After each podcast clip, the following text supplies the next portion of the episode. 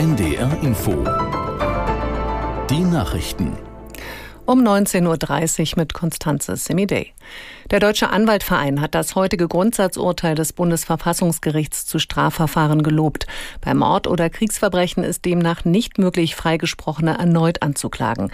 In dem Fall ging es um die Vergewaltigung und Ermordung einer 17-Jährigen aus dem Landkreis Celle vor mehr als 40 Jahren. Aus Karlsruhe Gigi Deppe.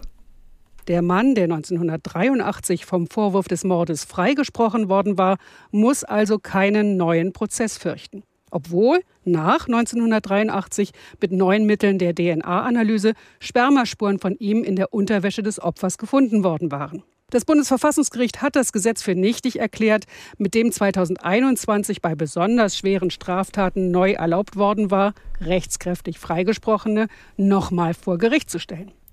Ungeachtet neuer Appelle für eine Waffenruhe treibt Israel nach eigenen Angaben die Bodeneinsätze in dem von der Hamas kontrollierten Gazastreifen voran.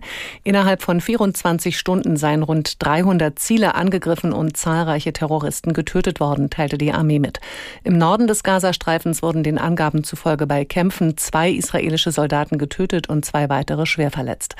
Die Qassam-Brigaden, der bewaffnete Arm der Hamas, kündigte am Abend die baldige Freilassung ausländischer Geiseln an. Die Ratsvorsitzende der Evangelischen Kirche in Deutschland, Kurschus, hat am Reformationstag dazu aufgerufen, trotz der aktuellen Krisen und Kriege die christliche Hoffnung in die Welt zu tragen. Kurschus sagte, selten seien Gewissheiten so labil und zerbröselt gewesen wie in diesen Zeiten. Dem Überschuss an Hoffnung und Gewissheit, der im Gotteslob schwinge, bringe niemand in die Welt, wenn die Kirche das nicht tue. Die Theologin äußerte sich im Reformationsgottesdienst in der Bonner Kreuzkirche. Nach dem schweren Unfall auf einer Baustelle in der Hamburger Hafen City sind Einsatzkräfte noch immer damit beschäftigt, eines der Todesopfer zu bergen. Gestern war dort ein Baugerüst in einen Fahrstuhlschacht gestürzt. Vier Arbeiter kamen ums Leben. Aus Hamburg Anna Rüther. Das zusammengestürzte Gerüst reichte vom 13. Obergeschoss bis in das dritte Untergeschoss. Es ist also ein meterhoher Turm aus Trümmern und Gerüstteilen, der mit Hilfe von Höhenrettern der Feuerwehr Hamburg und von Industriekletterern Stück für Stück abgetragen werden muss. Eine riskante und mühsame Aufgabe, die, so vermutet es Philipp Baumann, Pressesprecher der Feuerwehr Hamburg, noch bis in den späten Abend dauern wird. Die Unfallursache ist nach wie vor unklar. Das Wetter in Norddeutschland. Nachts an der Ostsee wechselnd bewölkt und länger trocken. Weiter südlich Regenschauer. Tiefstwerte bei 10 bis 1 Grad. Morgen viele Wolken und gelegentlich Regen. Gebietsweise länger trocken. An der Nordsee stürmische Windböen bei 9 bis 15 Grad. Und das waren die Nachrichten.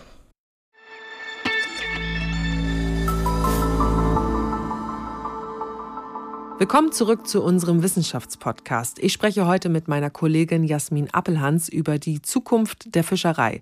Da denke ich schon so ein bisschen an ein anderes Thema, zu dem ich dich auf jeden Fall auch befragen möchte, mhm. nämlich zu den Alternativen mhm. zum echten Fisch. Und ich denke da so an Aquakulturen, mhm. weißt du? Also so die Zucht von Fischen und anderen Meerestieren in einer Art, ja, Wasserfarm kann man mhm. es ja nennen. Die gilt ja bei manchen Menschen so als die Lösung für den Fischhunger auf der Welt. Auf der anderen Seite soll sie aber auch Umweltschäden verursachen. Wie nachhaltig ist also eigentlich die Aquakultur? Auch die Frage ist nicht so ganz einfach zu beantworten. Ich hab's geahnt. Schon alleine, weil es die Aquakultur gar nicht gibt. Ich habe aber über das Thema mit Frederik Kaiser gesprochen. Der forscht an der CAU Kiel und am Fraunhofer Imte in Büsum im Bereich Aquakultur. Und ich war auch in Büsum zu Besuch. Die haben da eine große Aquakulturanlage, in der sie Versuche machen. In der Halle ähm, sieht es tatsächlich immer nach Arbeit aus. Also ganz ordentlich ist es natürlich nicht. Die einmal für die Schuhe, mhm. die müssen nicht über den Kopf. Die Frage kriege ich immer wieder. für die Hygiene bei uns. Es kann nämlich immer mal sein, dass jemand gerade hier am Meer in irgendwas Fischiges getreten ist und da dann Keime dran hängen. Und die wollen wir natürlich unglaublich ungern in unserer Anlage haben. Und genau aus dem Grund einmal bitte noch die Hände Es wäre nämlich sehr ungünstig, wenn da Keime